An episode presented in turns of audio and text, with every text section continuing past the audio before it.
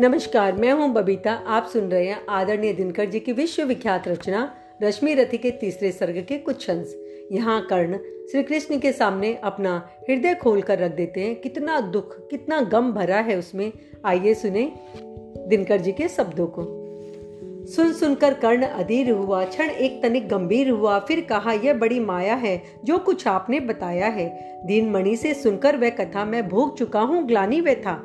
जब ध्यान जन्म का धरता हूँ उन्मद होता, यह सोचा करता हूँ, कैसी होगी वह माँ कराल।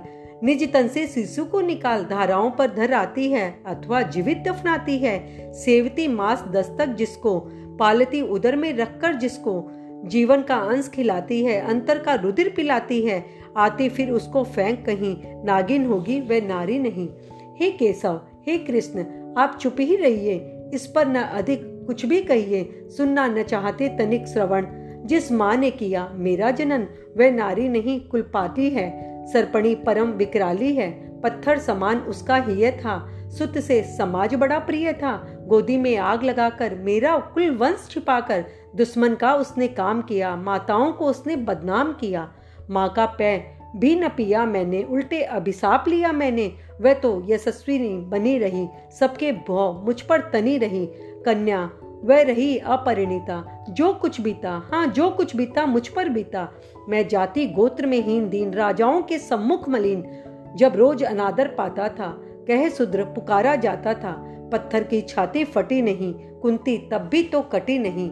मैं सूत वंश में पलता था, अपमान अनल में जलता था, सब कुछ देख रही थी, दृश्य प्रथा माँ की ममता पर हुई भी था।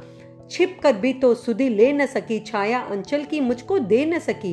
पाप पाँच तने फूली फूली, दिन रात बड़े सुख में भूली। कुंती गौरव में चूर रही, मुझ पति से सदा ही दूर रही।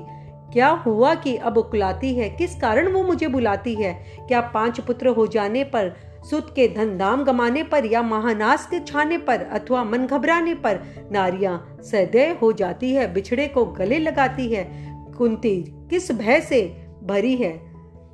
तज मुझे दूर हटकर खड़ी है। वह पाप अभी भी मुझमें है, वह शाप अभी भी मुझमें है। क्या हुआ कि वह डर जाएगा? कुंती को क्या काट न खाएगा? सहसा क्या हाल विचित्र हुआ? मैं कैसे पुण्य, चरित्र हुआ? कुंती का क्या चाहता हृदय? मेरा सुख या पांडव की जय? यह अभिनंदन नूतन क्या है? केशव, यह परिवर्तन क्या है?